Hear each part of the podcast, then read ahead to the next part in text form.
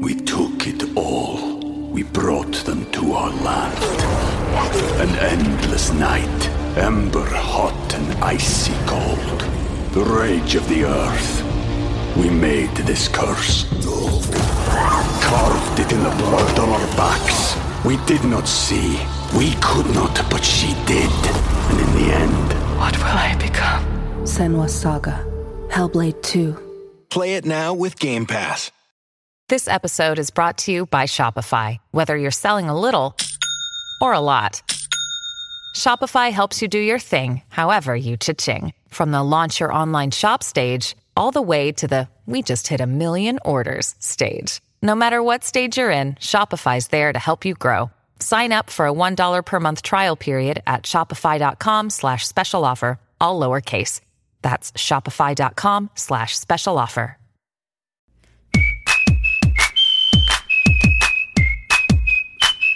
Hola, ¿cómo están seres humanos? Soy Erika de la Vega y les quiero dar la bienvenida a mi podcast En Defensa Propia, que es producido por November Content y es grabado desde los espacios de WeWork en Miami, en Brickell City Center. Fíjense que hoy voy a conversar con la madrina, así le llaman, pero a diferencia de Marlon Brandon, ella no tiene negocios oscuros con la mafia. Al contrario, la madrina le ha cambiado la vida a un montón de mujeres, pero para ayudarlas a cambiar, ella tuvo que hacerlo primero. Se trata de Gaby Guzmán, que bueno, ya lo había probado todo. Ella había vivido entre ciudades distintas, con diferentes experiencias laborales, en consulting, en publicidad, pero nada la hacía plenamente feliz. Y el hecho también de ser madre soltera no le daba mucho chance de elegir un trabajo perfecto.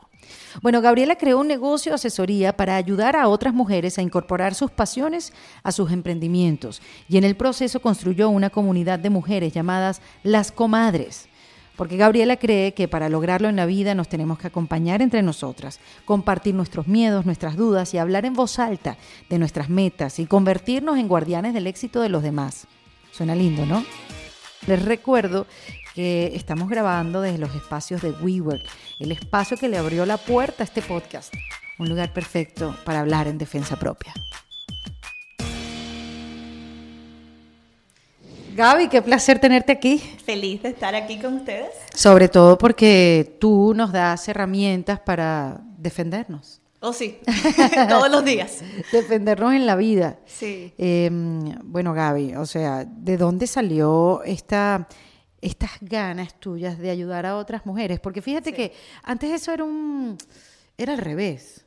Antes siempre eh, se hablaba de esta competencia que había Sí. entre las mujeres, que nos hacíamos la vida imposible, hasta en los mismos certámenes de belleza. Acuérdate que yo vengo de Venezuela Sí. y a nosotros nos hicieron daño con el Miss Venezuela.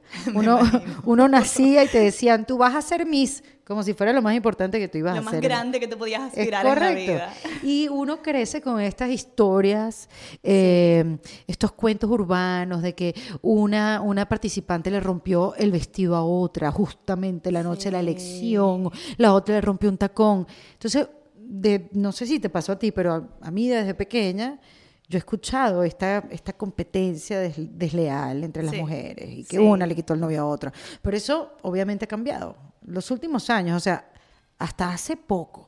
Para ti, ¿cuándo cambió? ¿Ha- ¿Hace poco o hace ya un rato? Yo siento que para mí yo tuve una experiencia distinta, porque desde el principio yo estuve rodeada de mujeres fuertes y seguras de sí que se estaban ayudando. O sea, yo tuve como una experiencia como en una burbujita, porque mi, mi mamá, mi hermana, mi tía, mi abuela eran así, y yo siempre tuve como que un grupito pequeño de amigas buenas, entonces como que claro, crecí en el mundo, crecí con esa percepción de que eso eran las mujeres, pero eso nunca fue la realidad en mi vida. Entonces yo creo que nunca tuve como que esa, esa creencia que tuve que, que des- desprobar, ¿verdad? O sea, siempre fue lo que yo siempre creí que era el mundo. O sea, para ti es natural que entre las mujeres se apoyen, se den Totalmente. una mano y es algo que tú aprendiste desde tu casa. Sí, sí, Ahora, y todas esas mujeres que te rodeaban, Gaby, ninguna te dijo, no te cases a los 23 años. Ninguna, yo estaba perdidamente enamorada y no iba a haber ser humano en el mundo que me dijera a mí que yo no era una mujer hecha y derecha con toda la adultez de tomar decisiones adultas. Pero vivías en Nueva York ya cuando tomaste la decisión de casarte. Sí, de- inmediatamente me- nos casamos, nos mudamos a Nueva York. Ok, porque tenía trabajo allá, tú tenías sí, él trabajo estaba allá. Trabajando, trabajando allá y yo también conseguí trabajo allá. O sea, a mí, yo crecí con el sueño de que yo iba a vivir en Nueva York, sí o sí. Y comenzaste a trabajar en agencias de publicidad. En consultoría. Yo, tuve, yo he tenido como cuatro carreras en mi vida. Ok. Comencé a trabajar en consultoría y luego trabajé en recursos humanos y luego trabajé en comunicaciones para non-profits y luego en agencias. O sea que fue todo... Bueno, pero están relacionadas de alguna manera, Sí, ¿no? sí, sí. Siempre como que la comunicación tenía un lugar importante.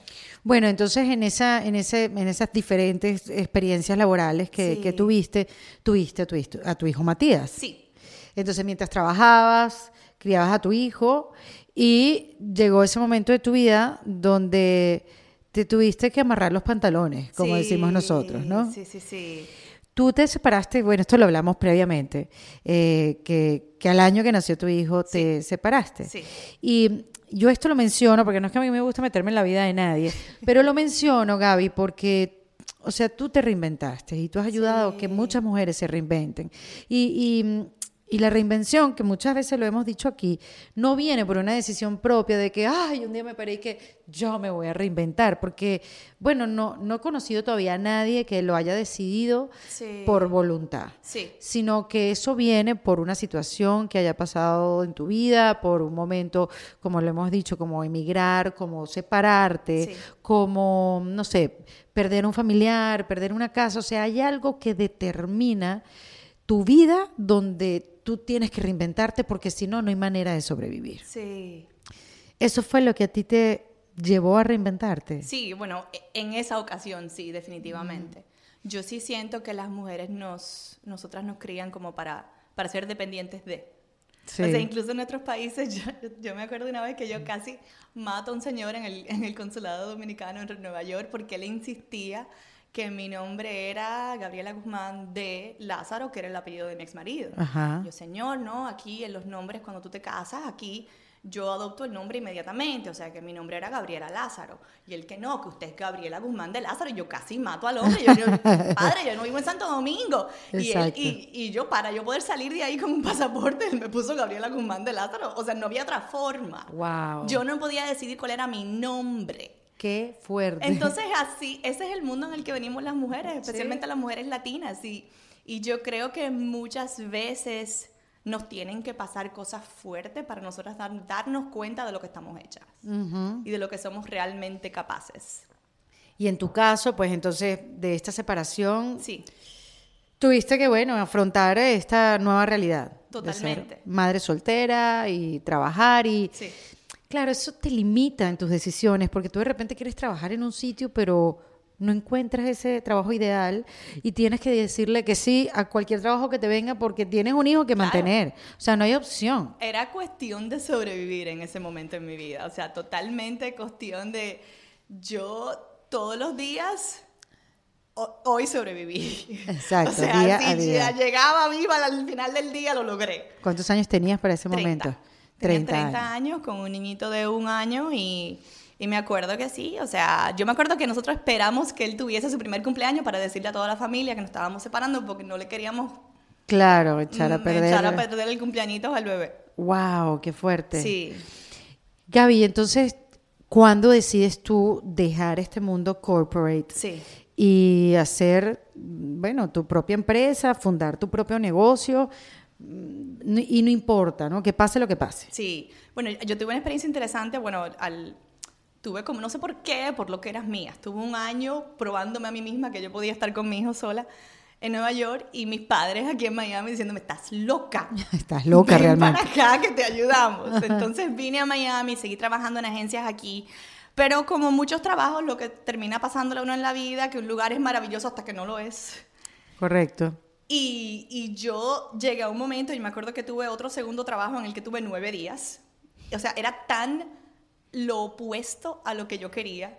Era horroroso. O sea, era la- una situación en todos los sentidos opuesta a lo que yo quería. Y yo creo que ya yo estaba en un momento en mi vida, en mi carrera, en la seguridad de mí misma, que yo dije, no, X, yo de aquí me voy y yo no vuelvo a ponerme en otra situación así. Eh, y ahí fue que decidí comenzar mi propio negocio. O sea, yo tenía mamá soltera y quizás tenía 150 dólares en una cuenta de ahorro. O sea, nada que ver. Wow. Sí tenía una familia que me apoya Claro. y tenía ayuda, pero fue una, una decisión de fe total de lanzarme. Entonces mi pregunta es, tú que eres life coaching de negocios y que puedes guiar a las mujeres para que emprendan sus propios negocios, sus propios... ¿qué- ¿Con qué dinero tú fundaste tu, tu empresa? O sea, Yo, ¿cómo, cómo lo las- hiciste? Una de las lecciones principales que yo he tenido como, como emprendedora es a no tenerle miedo a la deuda responsable.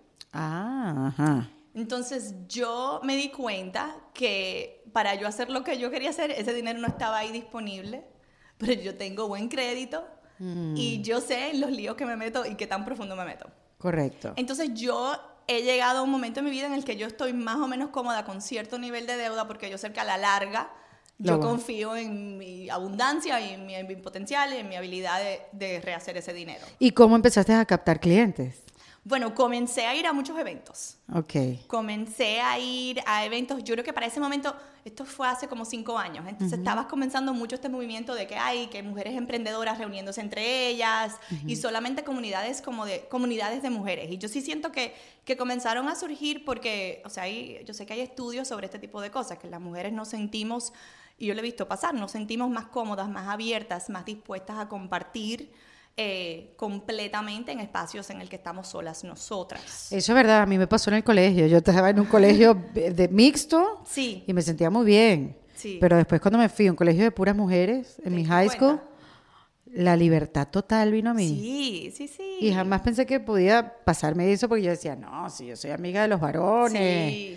Pero es verdad, tienes toda la razón. Fui una persona mucho más libre. Y, y principalmente en cuanto a esto de, de cuestión de negocios, de cuestión de dinero, que son cosas que, que al parecer los hombres aprenden de, de una, ¿verdad? Que Sí. ellos, ellos, lo, ellos crecen creyendo que ellos son los que van a tener los negocios y los que van a hacer mucho dinero y para nosotras muchas veces entendemos los conceptos de negocio y de dinero en comparación a los hombres en nuestras vidas. O sea, no te puedo decir cuántas mujeres yo he conocido que cuando tú llegas realmente al fondo de las inseguridades que tienes con el dinero, lo que me dicen es, yo no puedo hacer más dinero de lo que hace mi papá o lo que hizo mi papá. Mujeres de 40 años. Qué loco. Oye, las cosas que tenemos nosotras en la cabeza Sí. con el- la incomodidad con el dinero y los negocios. Qué loco, es verdad. Yo jamás pensé en mi vida que yo tenía que hacer dinero como mi papá. Yo sí pensé en mi vida mientras crecía, tengo que trabajar como mi mamá.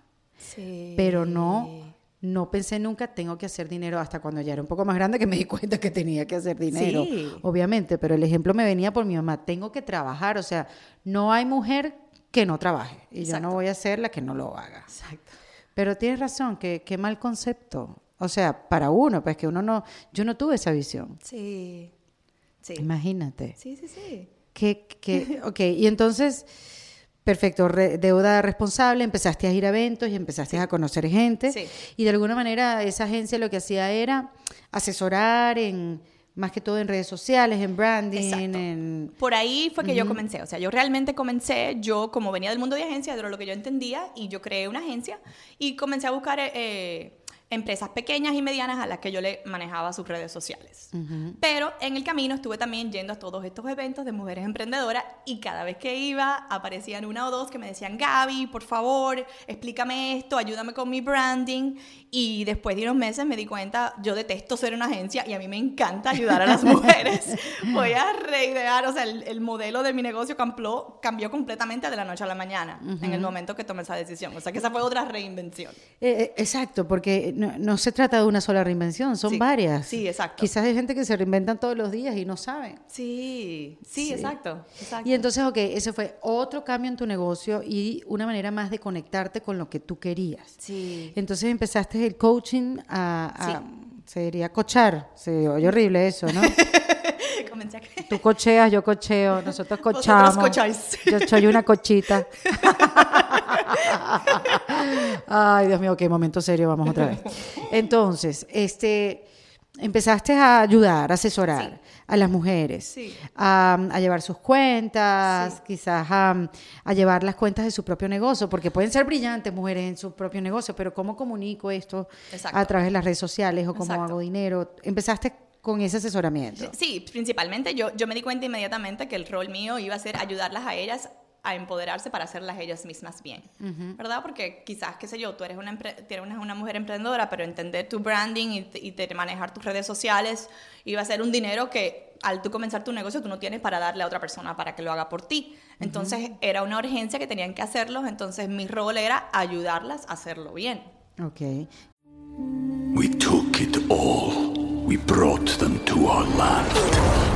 An endless night, ember hot and icy cold.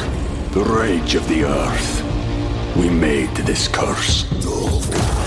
Carved it in the blood on our backs. We did not see. We could not, but she did. And in the end, What will I become? Senwa Saga. Hellblade 2. Play it now with Game Pass. ¿Y así estuviste cuánto tiempo? Tuve, diría, par de años. Ok. Par de años con eso. Hasta que vino la idea de las comadres. Sí. Me parece un súper nombre. ¿Sabes esas cosas cuando tú dices, ¿por qué no se me ocurrió a mí? Sí.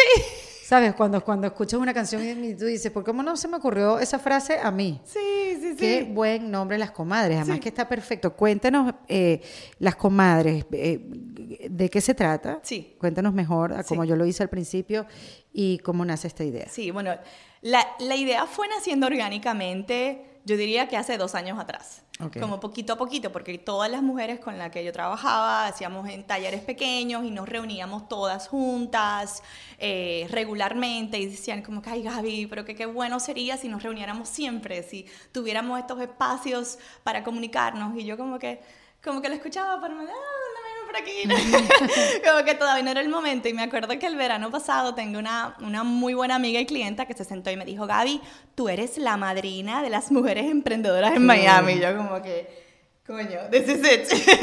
Entonces, en ese momento, dije, no, ya, sentí como que el llamado de crear una comunidad y el nombre nació natural por lo del comentario de madrina de las Claro. comadres. Qué bueno que digas que sentiste el llamado y no sentiste la presión, No, mejor sí, dicho. fue, fue un llamado, fue una cosa, yo nunca he sentido una cosa así. O sea, yo la he sentido a otros niveles, pero no a un nivel tan intenso de sentir a mí, o sea, yo estoy respondiendo a un llamado. O sea, yo me sentí como esas mujeres, las mujeres que quieren ser monjas, que se sienten como que, que las Me O sea, Dios me habló. fue a ese nivel. Fue a ese nivel que yo me sentí con una responsabilidad, pero, pero era como una alegría de mi alma de poder traer esto a la vida. Este y las proyecto. comadres trata de un networking entre mujeres. Exacto, somos una, una comunidad de mujeres emprendedoras y ahí hay todo desde, desde muchachas que todavía están trabajando, que tienen un sueño de un negocio algún día, hasta mujeres que tienen 15 años con sus negocios. Y todas nos estamos ayudando, nos estamos comunicando, nos estamos contratando una a la otra, aprendiendo la una a la otra y compartiendo sobre nuestras vidas eh, mucho más allá de los negocios solamente, porque no somos Claro. robots, ni somos, o sea, unidimensionales, o sea, hablamos de, de nuestros hijos, de nuestras vidas, de nuestros miedos, de todo. Bueno, yo el otro día escuché una frase que me, me hizo mucho sentido, sobre todo lo que estás diciendo ahora. Sí. Una frase que no sé quién la dijo, ojo, no es mía. Dice, quieren que trabajemos como si no tuviéramos hijos y quieren que, cri- que criemos Como que no tenemos si no traba- Ajá, Yo no sé quién lo Sí. dijo, pero me pareció súper atinado porque sí. Sí. es difícil. Eso como dices tú, es muy difícil. Llega un punto en la vida que es muy difícil separar lo profesional de lo personal porque ya hoy en día está tan cerca. Sí. O sea, mira los espacios donde estamos. O sea, WeWork es así. O sea, aquí hay, hay se, se, se juntan lo Sí. personal con lo profesional y, y se, se comparten muchas cosas en los espacios de trabajo. No, no como antes, que eran unos cubículos aquí, no pasa nada, donde ni tenías una foto de tu hijo. Porque, Y que abres y cierras y como que te vas del trabajo y ya no piensas en el trabajo, o sea, no es claro, y sobre todo en este tipo de comunidades donde quieres todos seguir creciendo, pero para seguir creciendo tienes que tener como que todas las partes de tu vida como en cuadritos para que todas encajen, porque Sí. si una no va bien, la otra también va a estar afectada. Exacto. Y es difícil tener un balance y eso es imposible. Ojalá, de verdad, o sea, a ver, no es imposible tener un balance. Yo creo que es posible tener un balance de momentos, Sí, pero no siempre y sostenerlo siempre. exacto.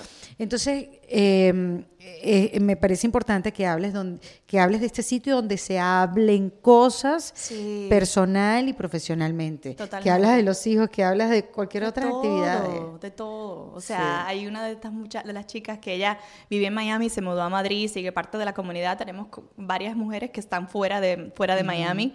Y, y, el otro día nos comunicó como que ya voy a renunciar a mi trabajo a fin de mes y todo el mundo por fin ayudándola, dándole apoyo. Y ya hay varias del grupo que la han, han contratado como, como para que le haga consultoría. O sea que ella utilizó el grupo como su forma de, de probar, ok, tengo una idea viable, tengo algo que realmente la gente le va a interesar. y, tú que conoces a tantas mujeres, tantas historias y que has ayudado a tantas a salir adelante para que sean independientes y tengan pues su, su, su manera de mantenerse sin estar dependiendo a un hombre y que sean mujeres exitosas.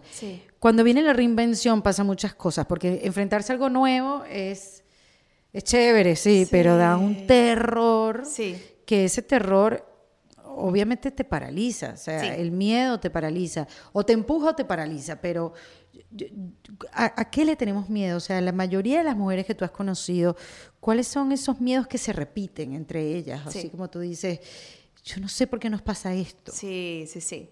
Bueno, yo creo que muchas le, tenemos, miedo a tantas cosas. Le tenemos miedo al éxito, le tenemos miedo a fallar, le tenemos miedo al dinero, le tenemos miedo a pedir ayuda y a contarla una con la otra. Tenemos miedo a nuestro, a nuestro propio potencial. o sea, todo da miedo. Somos nuestra propia enemiga. Todo da miedo, de verdad. sí. Y que hay que, o sea, ¿cómo entonces uno puede dominar esos miedos? Que, no sé, que, que, hay que hacer, pararse todos los días y hacer ejercicio, no sé, o ponerse un mantra en el espejo y repetirlos todos los días. Sí. Yo, yo encuentro que, yo he encontrado que esto me funcionó a mí, es siempre lo que yo, todo lo que yo creo está basado en estos dos principios. son como dos, dos elementos que son críticos para que si tú eres una mujer emprendedora que tienes un negocio que realmente es algo que sale de tu alma, que, no, que tú no te imaginas haciendo otra cosa, son dos, dos factores principales. El primero es que tú, que tú sientas esa conexión realmente con tu misión. O sea, porque en, el momento en que tú realmente entiendes y comprendes la razón por la cual tú estás haciendo esto, o sea, el por qué. Por ¿Y cómo llegas ahí, Gaby? Es que te tienes que preguntar tú misma, o sea, ¿qué es lo que quiero hacer? Ya cuando llegas a, lo que quiero hacer, pero ¿por qué? ¿Por qué esto es importante para ti? ¿Por qué esto es algo que te mueve el alma, que tú lo harías hasta gratis? ¿Verdad? Como que ¿por qué eso es algo tan importante para ti? Y esa respuesta te va a ayudar a seguir adelante esa respuesta en los días que te levantes como que no sé qué voy a hacer, cómo voy a pagar la renta. Solamente el recordarte de esa misión y el recordarte de ese por qué es lo que te va a volver como a alinear y a poner clara. Y el segundo factor es comunidad. Es el segundo factor es darnos cuenta que como estamos trabajando como emprendedoras, yo, esa fue una de las razones principales de comenzar la comunidad. Fue, fue como que tenía tantas mujeres diciéndome como que, Gaby, me siento sola. Y yo, yo conozco cinco mujeres en tu vecindario que se sienten solas. o sea, júntense. Es verdad. fue como que estamos todas pasando por las mismas cosas. Pero tú crees que eso tiene que ver con la ubicación geográfica? Es decir, en Miami estamos muy solas o se repite en, no sé, en otra capital? yo siento que esto se repite en muchos lugares. En otra ciudad, perdón, porque Miami no es ninguna capital, perdón. Eh. Voy a corregir antes que me digan que soy bruta y que estudié geografía. Bueno, Miami es mi capital. Exacto. Ahora, por ahora. Entonces, sí, sí, yo siento que esto, esto, esto pasa en todas partes, porque en ningún, yo no conozco ningún país del mundo de este lado, donde a las mujeres nos, nos enseñan desde el principio, ¿sabe qué? Somos todas hermanas y nos podemos cuidar y cuídense y apóyense y o sea, es algo que uno tiene que aprender con el tiempo, pero lo que sí la sociedad nos dice es compitan la una con la otra, que tú no eres tan bonita como fulana, que tú no eres tan inteligente como la otra, que tú no eres tan capaz como la otra. Entonces crecemos teniéndonos miedo y teniéndonos como, como ese, ese creando esa distancia, pensando que nos estamos cuidando al crear distancia y estamos haciendo lo opuesto.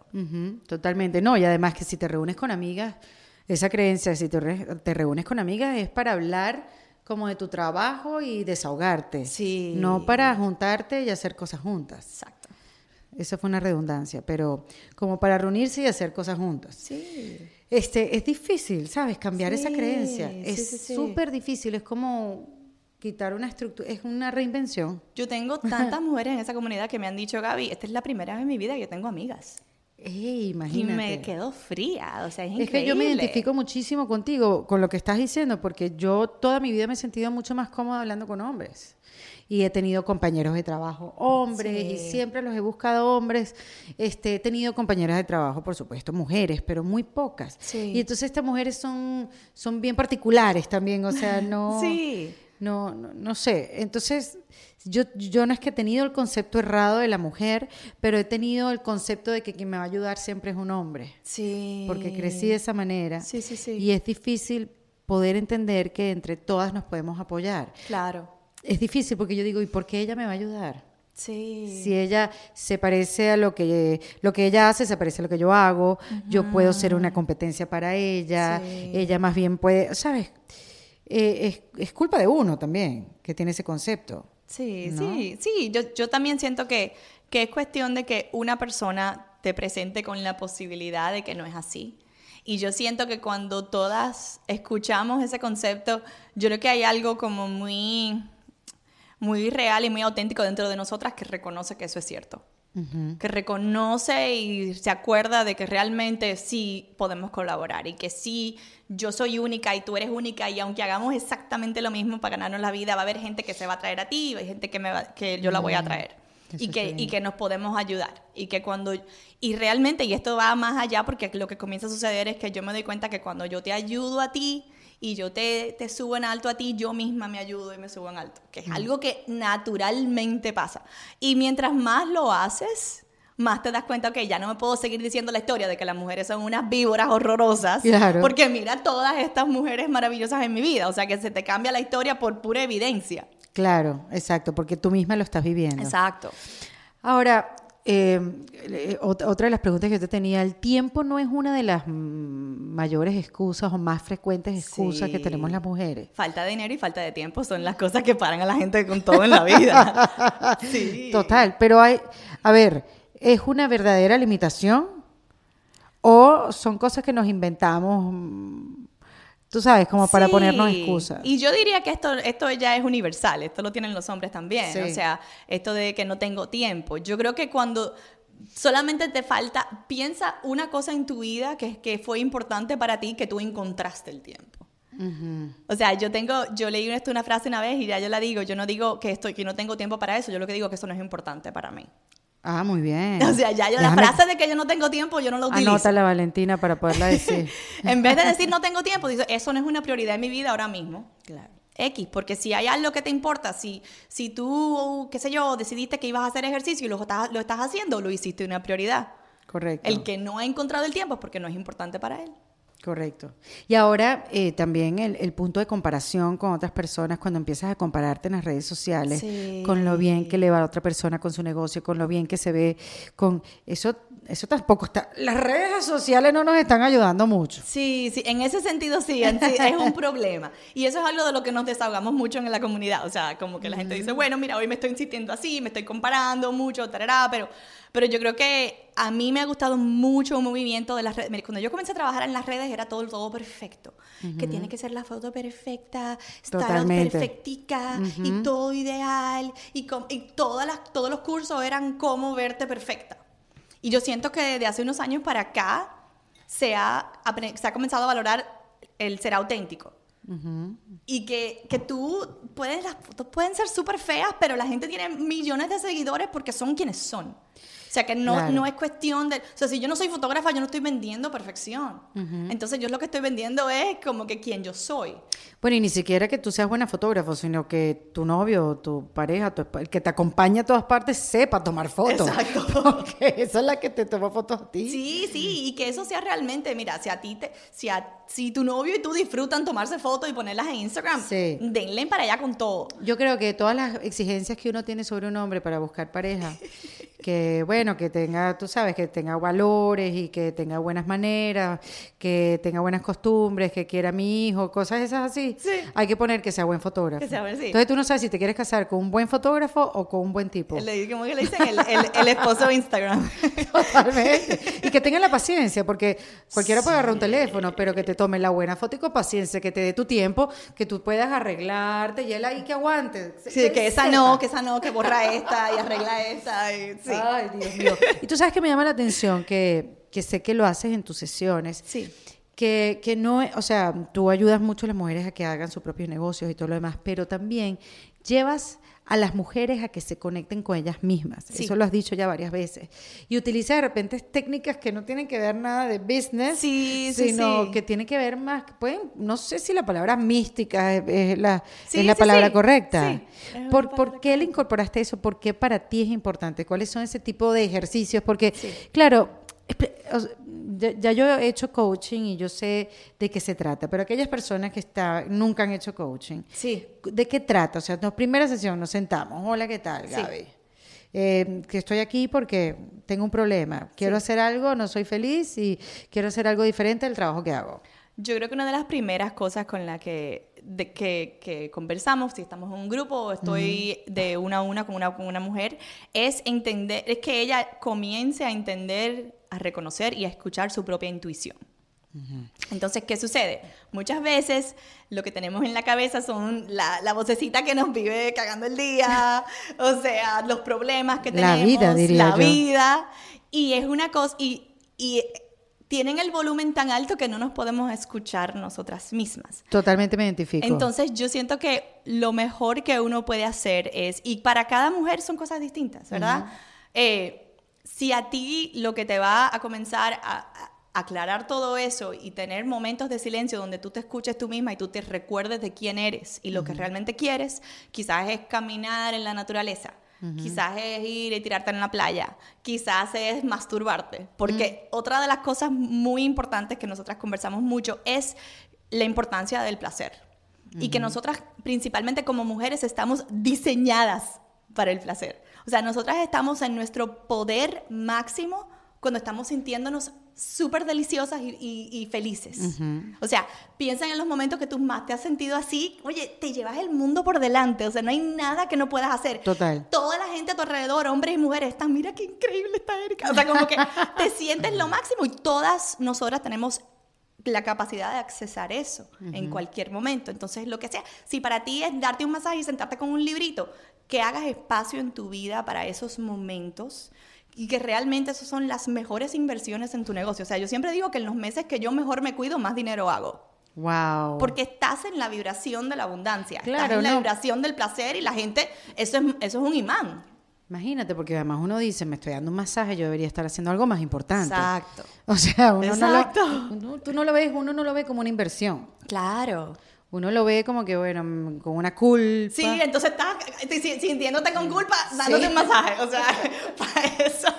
Dios mío, somos, nosotras mujeres sí somos Sí. buenas para echarnos culpas de cualquier Sí, sí, cosa. Sí, o sea, es una reprogramación total. Total. Pero es necesaria y está pasando. Entonces, en cada sesión hay, eh, tú, nos, tú mandas a hacer tareas, ya Sí. sea ve a encontrarte y tócate por donde te quieras tocarte, o mira, ve a, ve, ve a eventos, llama a tales empresas, o sea, Exacto. son diferentes tareas que tú le Exacto, exacto. Y así en, una, una- en un set de sesiones, digamos, consiguen una solución Exacto, de lo que a esta persona le pasa. exacto. Perfecto. Ahora, yo conozco este tipo de coaching, pero es eso, muy metódico, Sí. muy que tiene que ver con, con sacar números y... Sí. Pero conectarse con la intuición no lo había escuchado. O sea, Sí. Y es- uno lo dice muy fácil porque uno dice, no, te conectes con tu intuición, pero no es un proceso fácil. Cuando estás completamente desconectada de ti y estás conectada con la enemiga y con la que te da látigo. Los problemas y todo. Exacto, es muy difícil escucharse. Sí. O quizás te escuchas, pero desestimas esa, ese, ese, ese, eso que te estás diciendo. Exacto. Lo desestimas porque dices, no, vale, eso es una idea que yo tengo y que no va a llegar a ningún lado. Sí. ¿Cómo uno hace para de verdad conseguirse? Eso es un proceso, eso Yo es te diría que es como, como cualquier meta difícil, ¿verdad? O como en el momento que tú dices, ya voy a rebajar. En el momento que tú dices, ya me voy de este trabajo. O sea, todo el mundo llega a un momento que ya, que toma una decisión y como todo en la vida, o sea, te va a tomar tiempo. O sea, yo tengo ya como dos o tres años en este proceso de encontrarme yo misma, de estar en contacto con la energía, que no sé qué cosa. O sea, estoy metida en este mundo de hace tiempo y puedo conversar sobre las cosas así ya con experiencia, pero al principio no era, no me salía tan fluido esta conversación y todavía como que me lo estoy creyendo, lo estoy diciendo, pero todavía no sé. Entonces es cuestión de como que, de seguir, seguir creyendo en ti, seguir echando, dando, dándole para adelante en ese camino, porque yo creo que llega así un momento, la, lo más importante que podemos hacer es tener la conciencia, ¿verdad? Entonces sí. Claro, darte cuenta. Darte cuenta. Cuando te das cuenta, ya eso es un súper primer paso. Exacto, o sea que Mm. eso es, yo diría que eso es más de la mitad del camino. Porque si, si cuando te vienen esos pensamientos y esos problemas, en vez de dejarlos que te abrumen completamente, tú dices, ay, mira, mira qué interesante. Ahora estoy pensando que me voy a joder y que voy a vivir debajo de un puente y que mi hijo todo... O sea, mi- entonces lo ves. Oye, yo me río, pero en verdad yo he pensado eso. Sí, todas lo hemos pensado. Yo también. Es que no estamos solas. Yo, yo creo que sí, todas las mujeres que estamos en una búsqueda hemos pensado que íbamos a Sí. terminar, terminar viviendo bajo un puente por las malas decisiones. Porque además, uno dice, ya yo he tomado malas decisiones. Sí. Esta puede ser una más. Y no cada pensamos- vez la cosa se y puede no poner pensamos peor. en todas las buenas que hemos tomado. Sí, ¿verdad? porque estamos Porque seteadas. pueden haber 10 más, o sea, la cantidad de, de buenas son 10 más, pero pensamos en la mala. Sí, claro. Y para eso necesitas unas buenas comadres que te Sí, zarandeen. que te hagan así, y te con todo el digan, amor del mundo y te, total. te acuerdas. No, y que te apoyan y hagan ese círculo, ese círculo así que uno necesita, como que no, ven acá, vamos a ver, Sí. vamos a buscar algo que puedas hacer. Así es. Es que es muy difícil también para una mujer delegar, confiar. Sí. Qué complicadas somos, Gaby. ¿Por qué no decidiste trabajar con hombres? Oye, por cierto, ¿has trabajado con hombres? He trabajado con hombres. Son los, yo, digo, yo siempre digo que si hay un hombre que quiere trabajar conmigo es un hombre muy especial. Claro. Entonces, bueno, trabajo con ellos eh, privado, one on one. Sí. Sí. No, y no desestimarlos, porque yo también siento que los hombres tienen Sí. unas- unos conocimientos, como dices tú, ellos están preparados de pequeños, Sí. la mayoría, a hacer dinero, a hacer Claro, negocio y hacer el sostén de algo. Mira, incluso ahora para el, para el Día Internacional de la Mujer tenemos una fiesta y cada comadre va a traer un compadre. Ay, o sea, tenemos tú. una fiesta que cada una va a traer un hombre en su vida que la quiera y la apoye. Y, Mm. Entonces, puede ser quien sea, puede ser tu hermano, tu pareja, un hijo. Porque lo que es sea. cierto, los hombres, fíjate, esto yo lo estaba hablando con una amiga, los hombres odian que uno hable con ellos. ¿Por qué? Fíjate, yo creo que Cuéntame, descubrí. Porque, porque ellos dicen, ay, esta habla y no se calla. Porque los hombres siempre nos están buscando solucionar nuestros problemas. Exacto. Uno cuando, o sea, yo cuando hablo con mi esposo le digo, ay, me está pasando esto y esto y esto. Entonces él, bueno, pero vamos a hablar con no sé qué. quién". Y Yo no quiero hablar con nadie. Yo simplemente Me estoy desahogando. me estoy desahogando. Pero los hombres toman eso como que ella quiere que la ayude. Sí. Y le voy a buscar la solución. Sí. Entonces yo por eso siento que los hombres se sienten presionados cuando uno le habla. Sí. Porque quieren soluciones y nosotros lo que menos queremos es eso. Queremos que nos oigan y que también se pongan de nuestro lado. Sí. Pero por eso estoy, o sea, porque no le quiero dar tanto, o sea, no, no estamos hablando mal de los hombres, y nada más nos encanta, porque bueno, es fácil Amamos hacerlo. los hombres. Exacto. Pero también ellos tienen una, una manera de pensar que Sí, nosotros no los distinta. tenemos, lo ven práctico y ven soluciones en donde Sí. nosotros no las vemos. Y también hay que decir que cuando uno tiene una buena idea y viene un hombre y te ayuda a ampliar ese conocimiento Sí, o es aplicarla también, lindo. es súper, o sea, que qué bueno que van a ver compadres. Sí, totalmente. Me encanta la idea. Y estas comadres que es como una membresía. Sí, es Mm. una membresía y sí, la abrimos cada, cada cuatrimestre, cada, cuatro, cada tres meses abrimos la membresía, porque a mí me gusta mucho la idea de, de que no sea lo que, que realmente lo que hay es una energía que es en una, un sentido sagrada, ¿verdad? Como que como hermanas decidimos, ok, somos nosotras. y, y, mi- y por este, o sea, no vamos a permitir que, que la gente, que, que vuelvan, sigan entrando personas, o sea, nosotras es como que tenemos un pacto con nosotras Y mismas. haces como un, bound, un bounding un bond. donde cuatro meses están Sí. este grupo. y- Exacto. Y luego la abrimos y vienen más personas, y vienen más personas y vienen más personas. Mira qué bien. Sí, sí, sí. Qué bueno. ¿Y qué has aprendido tú después de conversar con tantas mujeres, Gaby? santo. ¿Qué has aprendido tú de ellas? Porque ellas han aprendido mucho de ti, pero... No, yo no te puedo comenzar a explicar lo que me inspiran ellas a mí. O sea, verlas a ellas, enfrentar los miedos que tienen, enfrentar todas las cosas, las limitaciones que tienen estas mujeres que yo, yo no sé lo que yo hubiese ido en esas hecho en esas circunstancias y verlas a ellas lanzarse con todo lo que tienen y con toda la fe del mundo en, en un nuevo negocio y, y confiar en ellas mismas, sobre todo, es una inspiración total para mí. O sea, me hace a mí sentir como que, wow, yo te, a mí me toca como que seguir echando para adelante. Claro. Y cuando echo para adelante las traigo a ellas conmigo. Y, y, y es como algo, es como una energía que se va pasando de la una a la otra todo el tiempo. Y yo creo que algo clave para que una relación entre mujeres progrese y de verdad Sí. sea algo útil, yo creo que la sinceridad tiene que ir de por medio. Sí. Porque también pasa mucho, Gaby, igualito, vamos otra vez a las redes sociales, donde nadie habla de lo difícil que es el proceso. Claro, De cualquiera. claro. Cualquier proceso. De eso, desde emigrar hasta, hasta cambiar de trabajo o Sí. emprender tu propio negocio. Sí. No hay espacio para eso. O sea, como que. Instagram es, este es el resultado, mira qué bien, mira qué chévere, mira con quién estoy, Exacto. cuántos clientes tengo, ahorita estoy viajando a Nueva York. Exacto. Así.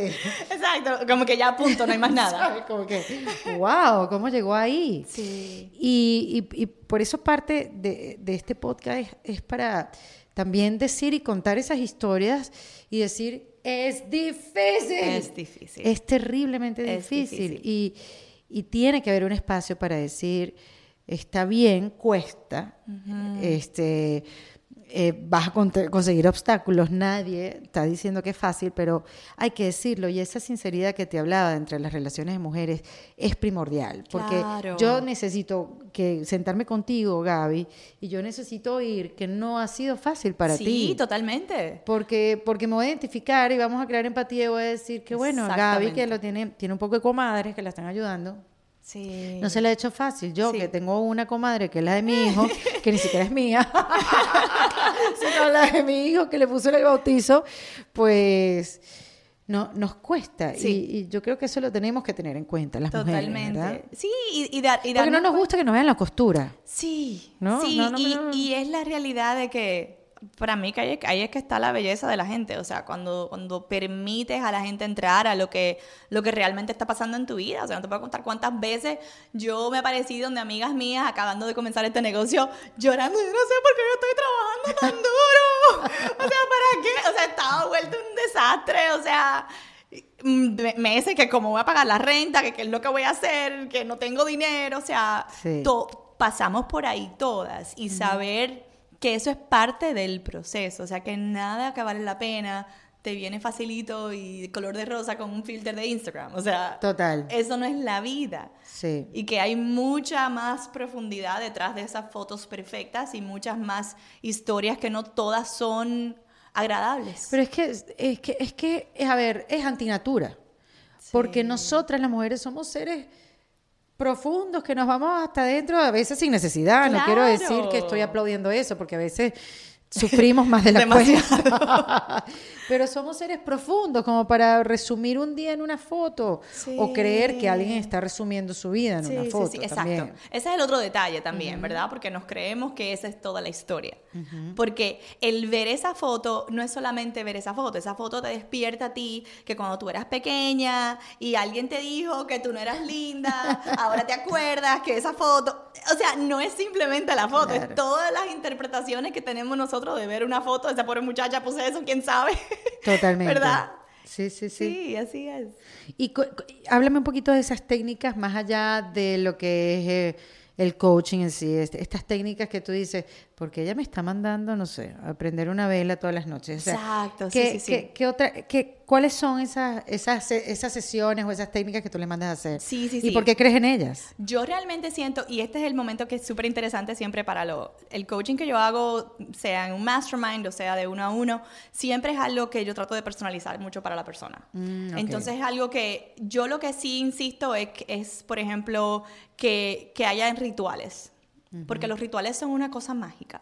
O sea, los rituales realmente, primero yo sí, o sea, y esta es la parte que es súper individual, ¿verdad? O sea, yo crecí católica, pero ahora nada que ver y mi espiritualidad es algo que ha que cubre muchos espacios y, so- y es algo que yo vivo de una manera sumamente personal.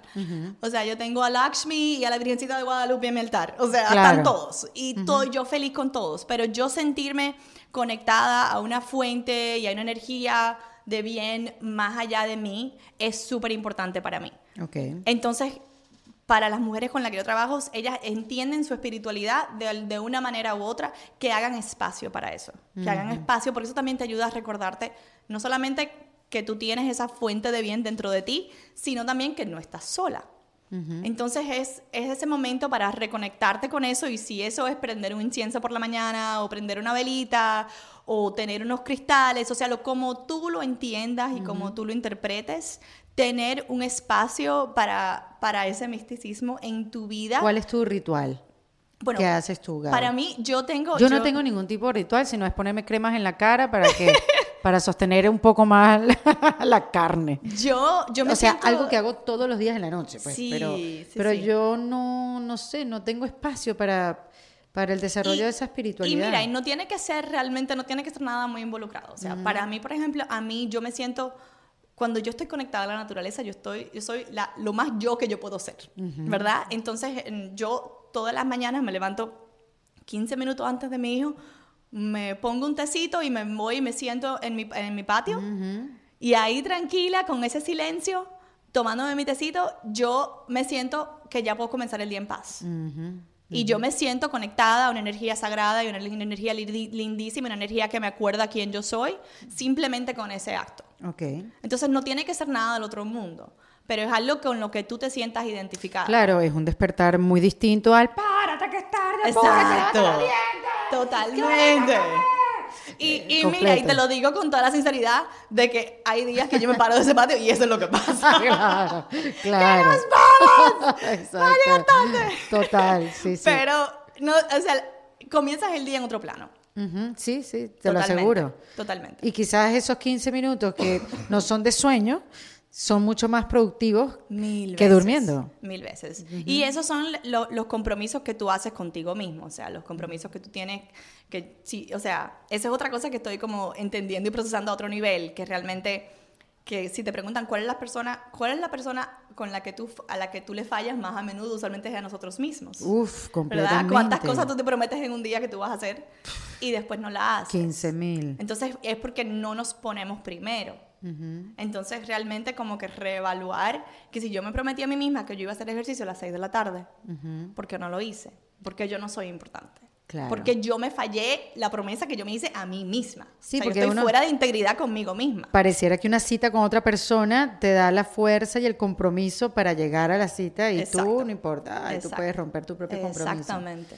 Y si es verdad, si tú misma no te Sí. tomas en serio, ¿quién te va a defender? Nadie. Claro, claro. Y tú exiges ese nivel de integridad contigo misma, tú, tú verás que la gente a tu alrededor va a decir, no, no, no, con ella hay que portarse bien. Claro, porque es rigurosa hasta con ella sí, misma. Sí, sí, Sí.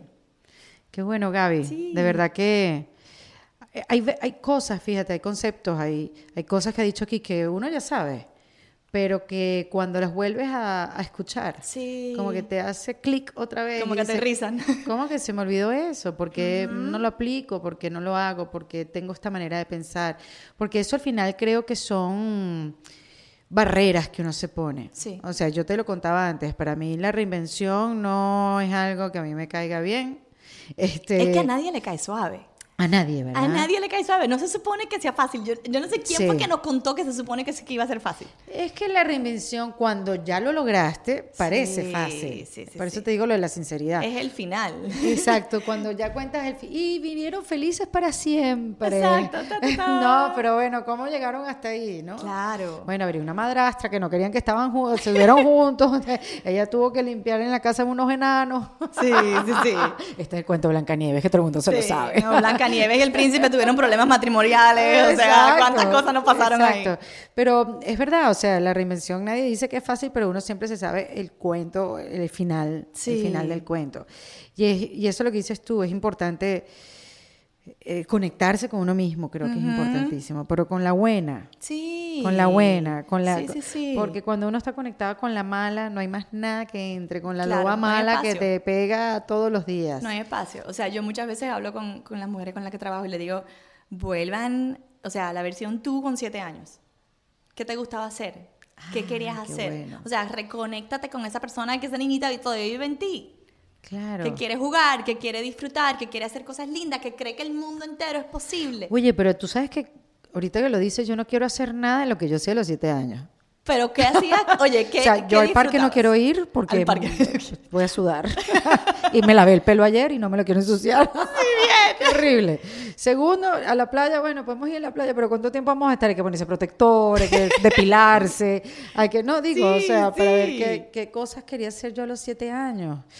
Eh, bueno, salir en televisión, sí, todavía es algo que quiero hacer. Y jugar. Sí, Sí, pero jugar es bueno. que ya, ya uno que quiere jugar. Sí.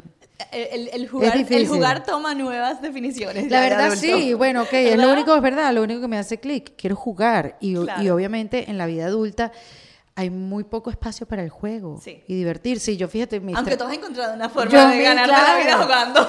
pero por eso mismo, quizás Sí. ahora no me estoy divirtiendo como antes, porque yo sí me he divertido en mi trabajo, Sí. pero quizás ahora no lo estoy haciendo tan seguido como antes. Sí. Y estoy, estoy buscando los espacios para que Mira eso qué pase. oportunidad, sí. sí. Si estás grabando eso. Ah, no, se estoy grabando, pero lo estoy grabando yo. ok, muchas gracias. Qué bueno que estoy haciendo este podcast. Gracias, mi mismo podcast, por ayudarme. Terapia pagada. no, Gaby, aquí, aquí tienes una nueva comadre. Yo Ay, quiero ir. qué lindo, Y me parece chévere este movimiento que estás impulsando y que estés Muchas dando el ejemplo de que esto se puede hacer y que nos podemos unir y Así que es. podemos ayudarnos entre todas.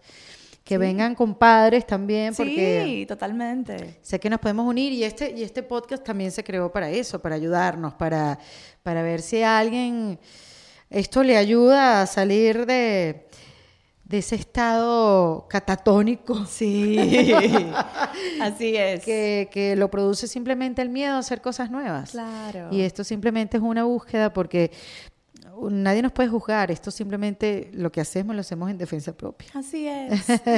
Gracias, Gaby. Claro, Creo gracias que a ti. va a ser la primera de muchas invitaciones que te voy a hacer. Me alegro muchísimo. Sí, Un señor. placer. Gracias a ti. Esto fue en Defensa Propia, grabado en los espacios de WeWork, producido por Valentina Carmona y editado por Andrés Morantes, con música original de Para Rayos Estudios.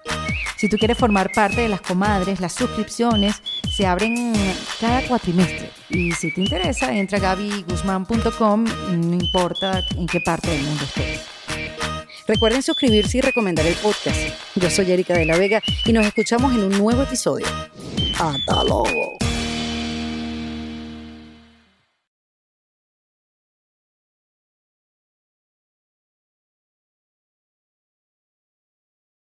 ¿Estás listo para convertir tus mejores ideas en un negocio en línea exitoso? Te presentamos Shopify.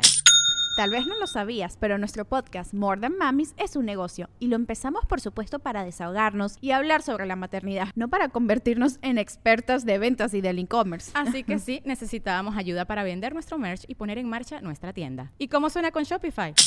Llegó otra venta. Shopify es la plataforma de comercio que está revolucionando millones de negocios en todo el mundo. Ya seas un emprendedor desde tu casa o desde donde sea, Shopify es la única herramienta que necesitas para iniciar, administrar y hacer crecer tu negocio sin dificultades. Con Shopify puedo gestionar pedidos, envíos y pagos desde cualquier lugar, brindándote toda la información y estadísticas de tus ventas al detalle. Regístrate para un periodo de prueba con tan solo un dólar al mes en shopify.com barra sonoro, todo en minúsculas. Ve a shopify.com barra sonoro para llevar tu negocio al siguiente nivel. Shopify.com barra sonoro.